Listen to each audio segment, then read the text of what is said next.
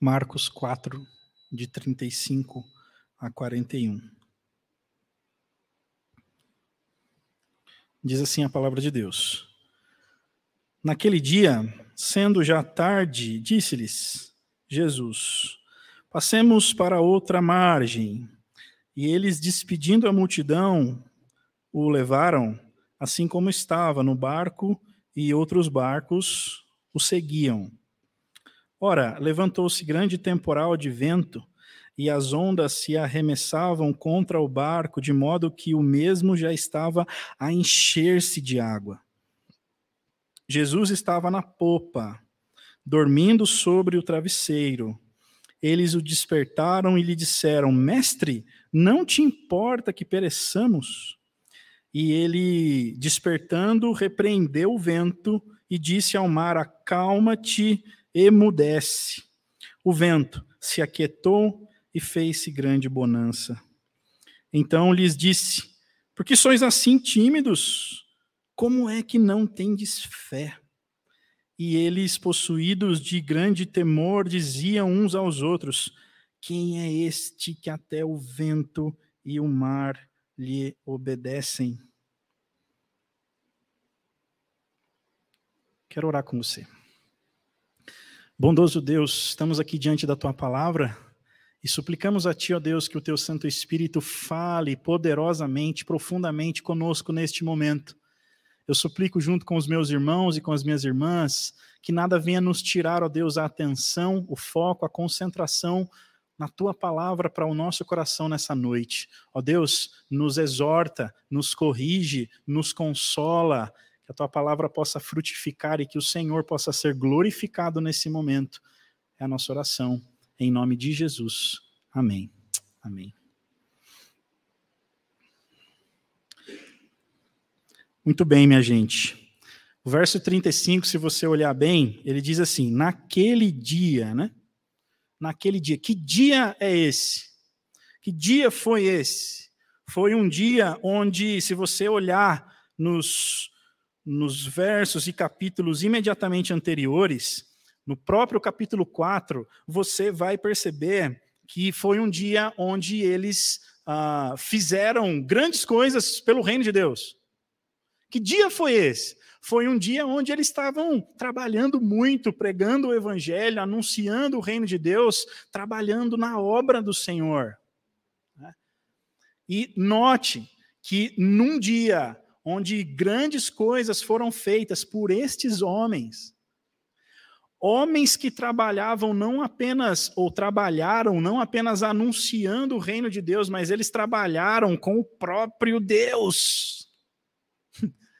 Eles estavam com o próprio Deus trabalhando para o reino deste Deus. E ao findar-se este dia, o que, que se sobreveio na vida desses homens? Tempestade eles passaram por grandes apuros. Isso precisa comunicar algo para nós nessa noite. Ah, as tempestades acontecem na vida daqueles que seguem ao Senhor. Esses homens estavam com Jesus ao lado deles. Eles estavam servindo a Jesus com o próprio Jesus.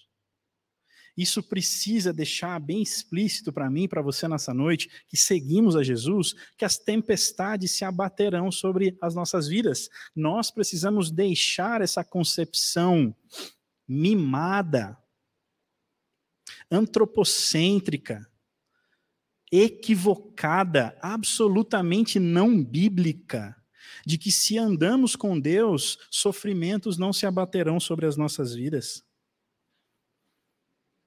Aqueles homens, eles eram pescadores.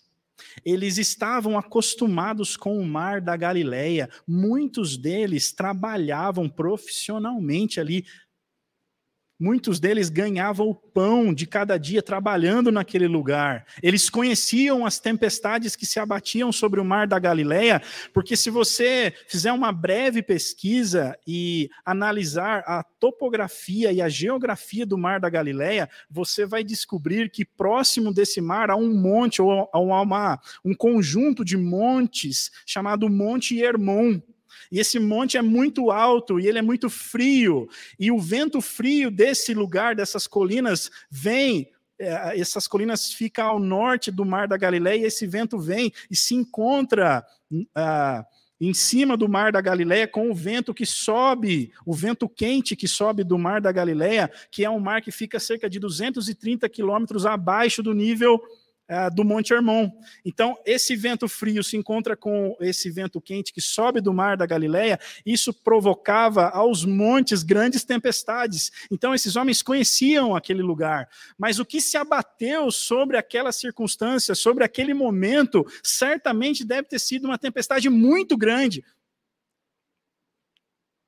porque esses homens, pescadores experimentados, ficaram assustados. Então, talvez a gente possa, numa pequena e breve aplicação já, trazermos para a nossa vida de que é possível que você esteja sendo muito fiel. É possível que você talvez esteja na igreja há quanto tempo? É possível que você tenha uma vida obediente, moralmente reta. É possível que você tenha ou esteja se empenhando em santidade, em justiça. Mas é possível que na da mesma forma e no mesmo momento você esteja sendo abatido por tempestades, por injustiças, por sofrimentos, por tribulações, por coisas que estão trazendo pesar e temor ao seu coração. Não estranhe isso pois os doze, os homens mais próximos com que Jesus já conviveu quando esteve aqui, estavam passando exatamente por isso, logo depois de um dia de grande trabalho e de fidelidade ao Senhor, caminhar bem próximo com o Senhor. Esses homens, eles pensavam que iriam morrer, né? O texto dizendo, o texto diz que eles passaram para outra margem de onde eles estavam trabalhando eles despediram a, a multidão, diz aí o verso 36, e eles foram para outra margem. Né? O verso 37 nos diz desse grande temporal. E as ondas se arremessavam contra o barco, de modo que o mesmo já estava a encher-se de água. É, notem a, a, o tom dramático que a narrativa traz. E é possível, e a gente precisa fazer esse movimento, que você esteja num limite. Que as ondas possam estar se abatendo sobre a sua vida, de modo que o barco da sua existência esteja quase vindo a pique e você esteja desesperado. E esses discípulos desesperados que estavam com essa tempestade, talvez única pela qual eles estavam passando, eles começam a ficar assim. Ah, num certo sentido, com raiva de Jesus. Porque Jesus estava na parte de trás do barco, na popa do barco, dormindo em cima de um travesseiro, como o texto nos descreve aí. Eles, na parte B do verso 38, diz assim: o despertaram e lhe disseram: Mestre, não te importa que pereçamos? Eu não sei quanto a você, mas eu me identifico sobremaneira com essa pergunta. Porque às vezes você pode estar passando por grandes dificuldades na sua vida e você pode estar se perguntando, Senhor, onde o Senhor está? O Senhor não está percebendo tudo o que está acontecendo na minha vida? O Senhor não se importa que eu vá perecer, que eu estou perecendo, que eu estou sofrendo? Onde está o Senhor? Talvez essa pergunta seja bastante plausível para você nessa noite. Exatamente como foi para esses homens nessa ocasião. Agora, note a forma com que Jesus reage à pergunta. Como ele responde. No verso 39, ele, despertando, repreendeu o vento e disse ao mar: Acalma-te, emudece.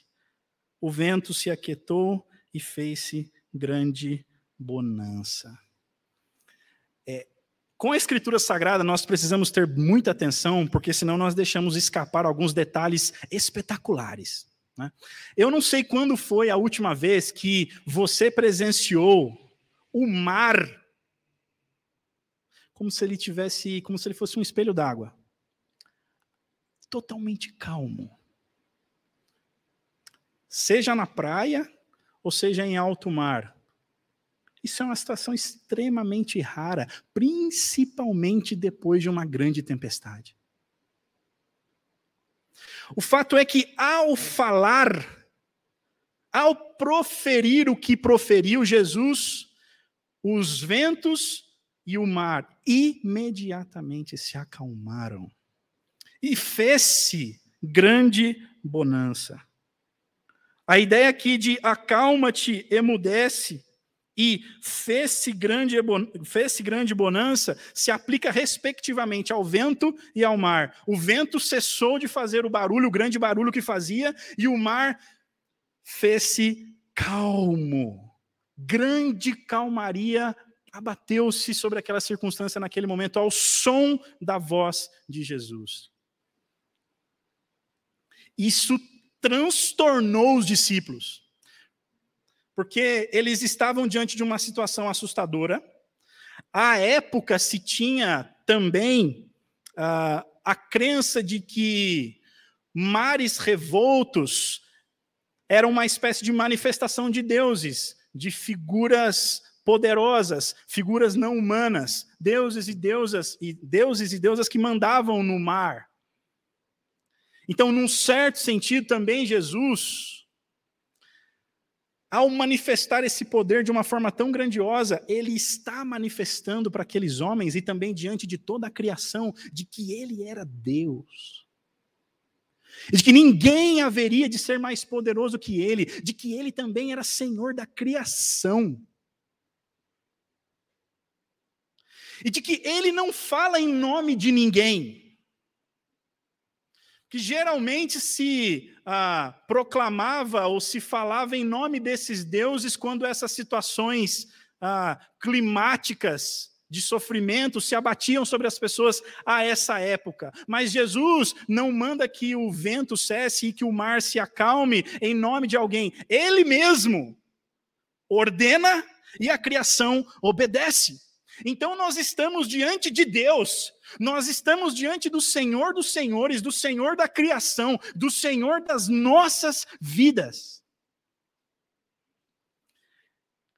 Se Jesus é de fato quem ele disse ser, nós não podemos ser indiferentes. Se nós cremos na revelação das Escrituras Sagradas a respeito de Jesus, nos moldes que ela está aqui bem explicitamente diante de nós, nós não temos possibilidade alguma de mantermos-nos indiferentes a esse Jesus. Ou nós cremos nele como Senhor de toda a vida, ou nós cremos nele como o Senhor que há de vir julgar vivos e mortos, e nós um dia estaremos diante do tribunal dele, daremos conta das nossas vidas, ou então nós não cremos nele. Ou então nós, indiretamente ou diretamente, teremos Jesus como um charlatão. Porque se isso não é verdade, ele foi um grande mentiroso. Ou ele foi um louco, conforme defendia C.S. Lewis. C.S. Lewis ele apresentava esse trilema que nenhum ser humano jamais há de escapar. Jesus para você é quem? Ele é quem ele disse ser, ele é um mentiroso ou ele é um louco? Essas são as únicas três possibilidades para que nos relacionemos com Jesus. Você crê em qual Jesus? Ele está aqui dando um testemunho claro e explícito de que ele próprio é o poder de Deus de que Ele próprio é o Senhor, é o Deus encarnado que esteve entre nós e de que está vivo. E como eu já disse, há de voltar para julgar vivos e mortos. Agora, eu queria só sublinhar uma nota de que, diante da, da, daquela situação, que deve ter sido algo tenebroso, terrivelmente grande, opressor para aqueles homens experimentados do mar, ele não fez nenhum tipo de show, vocês percebem? Ele não tirou um coelho da cartola, ele não falou palavras assim é, mágicas. Jesus foi sóbrio, preciso e direto. Aquieta-te, cala-te, para.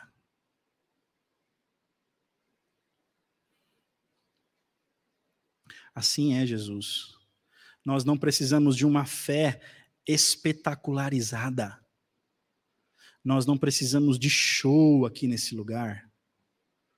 Nós não precisamos de algo que chame a nossa atenção e que cause um friozinho no nosso coração, para que aí então nós nos sintamos atraídos por Jesus. A única forma por meio da qual Jesus nos atrai é por meio da Sua palavra. Foi exatamente assim que ele fez cessar os ventos e acalmar os mares. Então nós precisamos fazer com que essa palavra perpasse o nosso coração e precisamos suplicar a Deus nessa noite para que todos os dias Ele avive em nós a sede e a fome pela palavra dEle, a admiração pela palavra dEle, pela pessoa dEle, pelos ensinos dEle. Isso é o motivo que o nosso coração deve pulular no nosso peito. Nós precisamos amar ao Senhor e amar Sua palavra. É impossível amarmos ao Senhor e não amarmos a Sua palavra. É impossível andarmos com o Senhor sem que nos relacionemos com Ele através da Sua palavra, sem que não prezemos a Sua palavra.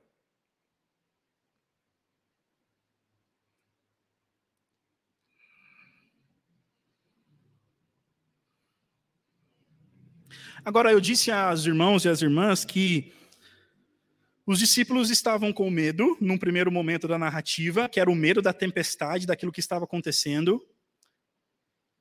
E num segundo momento eles continuaram com medo, mas eles continuaram com medo por um motivo distinto.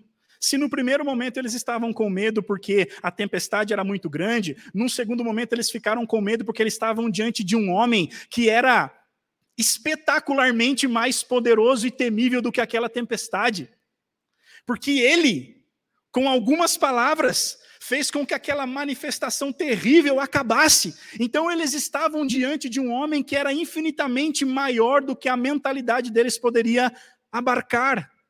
Aquele homem era infinitamente maior do que a percepção limitada daquelas mentes pequenas, assim como as nossas mentes. O Senhor ele é infinitamente maior do que aquilo que nós podemos conceber, do que aquilo que nós podemos pensar. Por isso que muitas vezes o Senhor faz coisas nas nossas vidas que nós não entendemos. E nós, como servos dele, e ele, como nosso Senhor, nós devemos a ele obediência e humildade diante dessas situações. Se o Senhor entendia que os seus discípulos deveriam passar por essa situação que nós estamos lendo aqui, tão difícil, é porque o Senhor sabia que aquela situação era boa e necessária para eles. Da mesma forma, nas nossas vidas, situações pelas quais você passa, e que de repente você vira para o Senhor e pergunta para ele: Senhor, o Senhor não se importa?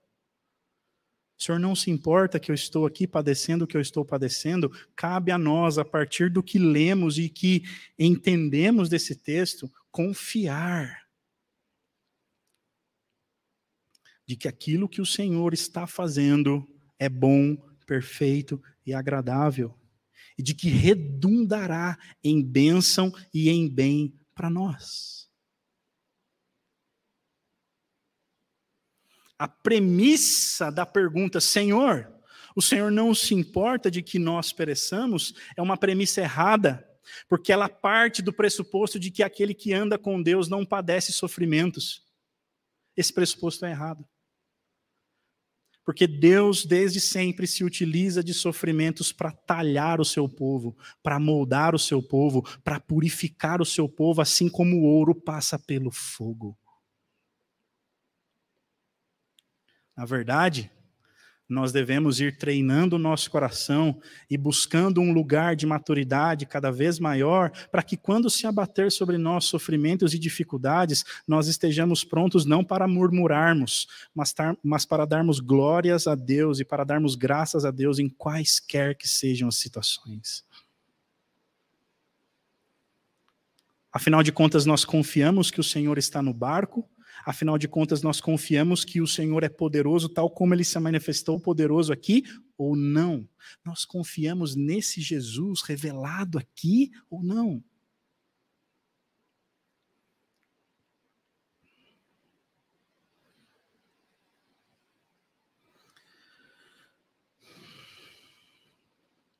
Agora, eu quero chamar sua atenção para o verso 40, que ele pergunta assim para os discípulos, né?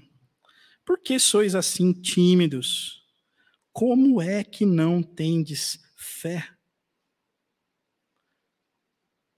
Talvez o Senhor possa estar nos perguntando, perguntando a você nesse exato momento, por que, que você ainda reage assim?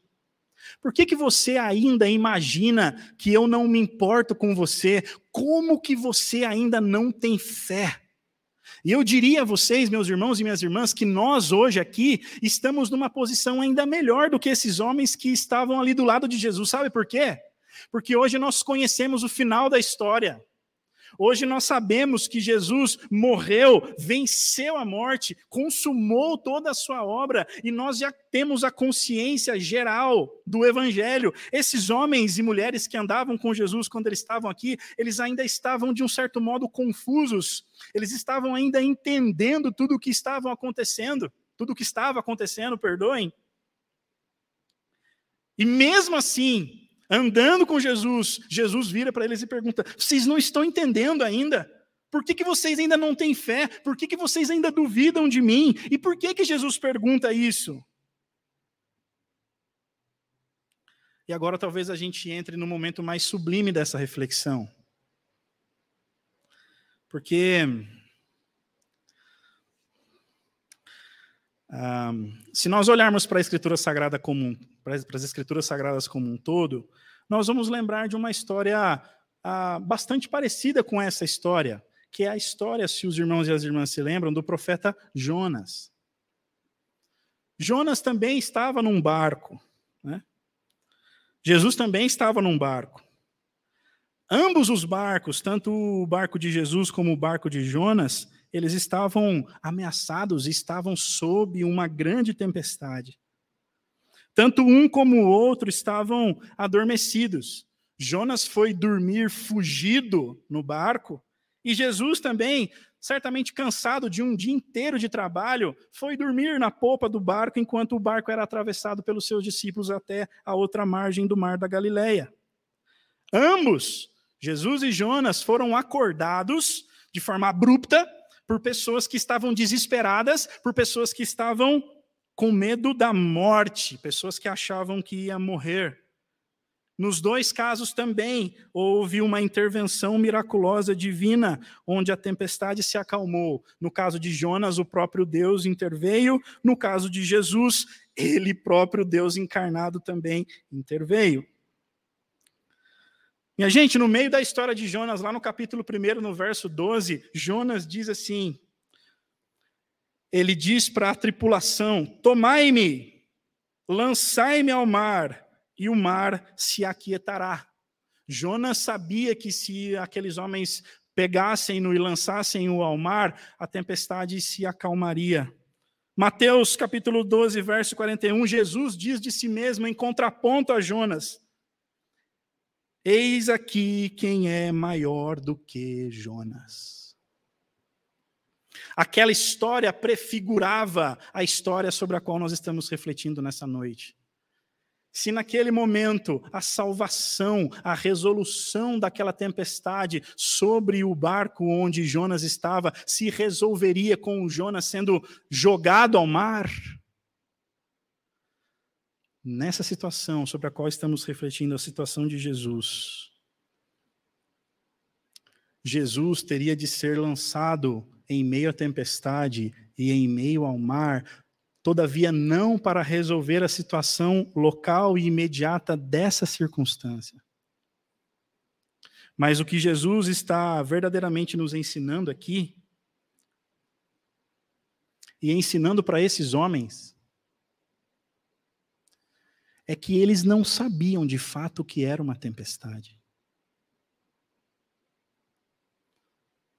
e que talvez eu e você não saibamos o que de fato é uma tempestade. Porque Jesus teve de ser na cruz do Calvário jogado na maior de todas as tempestades, no mais profundo de todos os mares, que é a tempestade e o mar da desconexão total das nossas vidas do nosso Criador. A verdadeira tempestade não são as tribulações momentâneas e passageiras que sim, nós passaremos nessa vida, mas a verdadeira tempestade é receber das mãos de Deus uma eterna condenação que pode nos apartar dele para todo sempre e fazer com que nós soframos por toda a eternidade distantes do Senhor, desconectados do Senhor, apartados do Senhor. Essa é a verdadeira tempestade que aterrorizará o coração humano quando ele já não mais tiver saída, quando ele já não mais tiver solução, quando ele já não mais tiver caminho. Jesus foi lançado por vontade própria nessa tempestade nesse mar que nenhum de nós jamais poderíamos ser lançados, porque nós sucumbiríamos, nós morreríamos, mas Jesus, de vontade própria, se lançou nesse lugar de morte para que nós não sejamos mortos eternamente, para que nós hoje pudéssemos estar aqui para que nós hoje pudéssemos nos alegrar em Cristo Jesus pelo evangelho da glória da graça de Deus que está sendo celebrado e apregoado e ensinado nessa igreja e por tantas outras igrejas no mundo hoje, agora, nesse momento. Jesus pagou esse preço espetacular, maravilhoso que jamais nós conseguiríamos pagar. O que Jesus está nos ensinando, minha gente, tanto aqui agora, povo seu, como nesse momento, há dois mil anos atrás, há pouco mais de dois mil anos atrás, para os seus discípulos. É que ele vai acabar de uma vez por todas com todas as tempestades. Ele vai matar a morte e encerrar o mal num lugar onde ele jamais sairá. Então saiba que ele se importa sim com a sua situação e que ele já fez tudo o que deveria ser feito para acabar com todo o mal e que cabe a nós perseverarmos e jamais duvidarmos, porque essas leves e momentâneas tribulações que se abatem sobre nós, elas já tiveram um fim na cruz.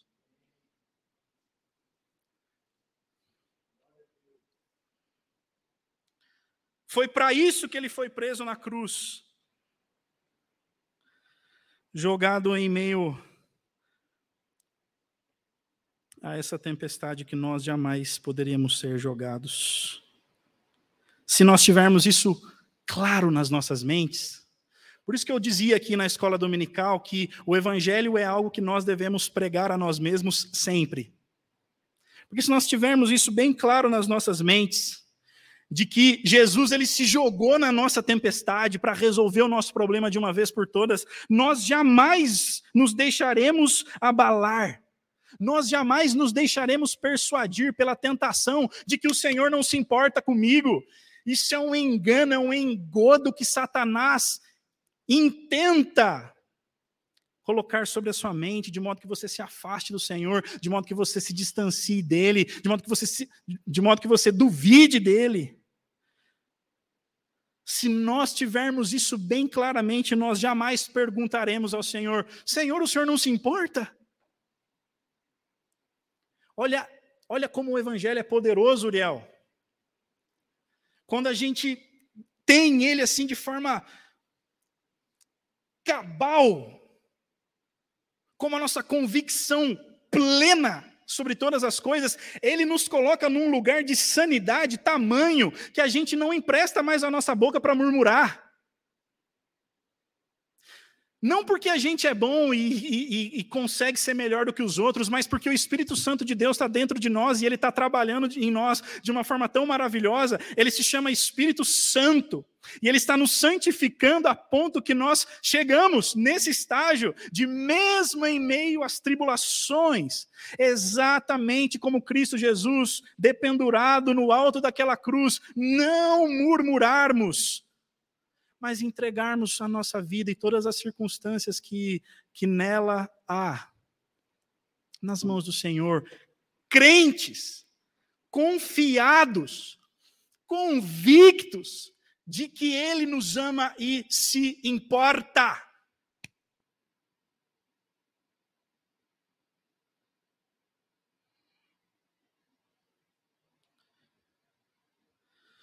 Os homens e as mulheres desde sempre buscam um amor.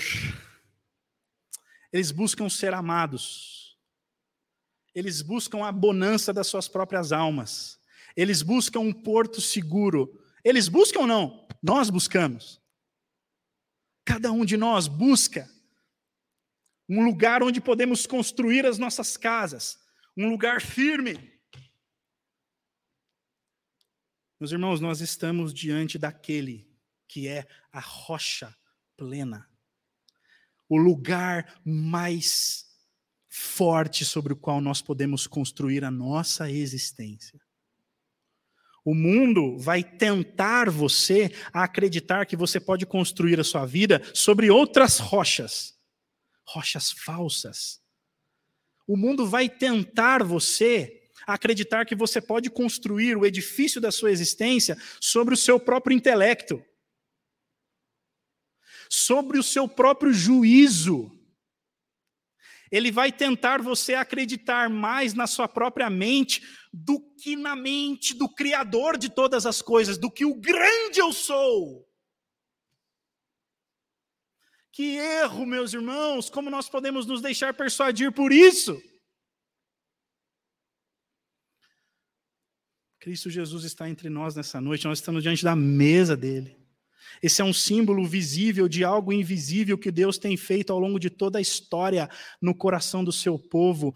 Louvado seja Deus se ele fez isso em você em algum momento da história. Participemos dessa mesa com o coração aquecido pela palavra e pelo poder do Senhor manifesto aqui e ao longo de toda a história, como o Rev disse aqui hoje quando ele leu o Levítico. Aquilo me aqueceu o coração, olha, desde quando o Senhor tem se manifestado com um braço forte em favor do seu povo. Ele continua desde sempre até hoje aqui, manifestando sua misericórdia, mais uma vez insistindo comigo e com você. Criaturas inconstantes, por vezes infiéis, por vezes desobedientes. Mas nós estamos novamente aqui diante do poder de Deus, do Cristo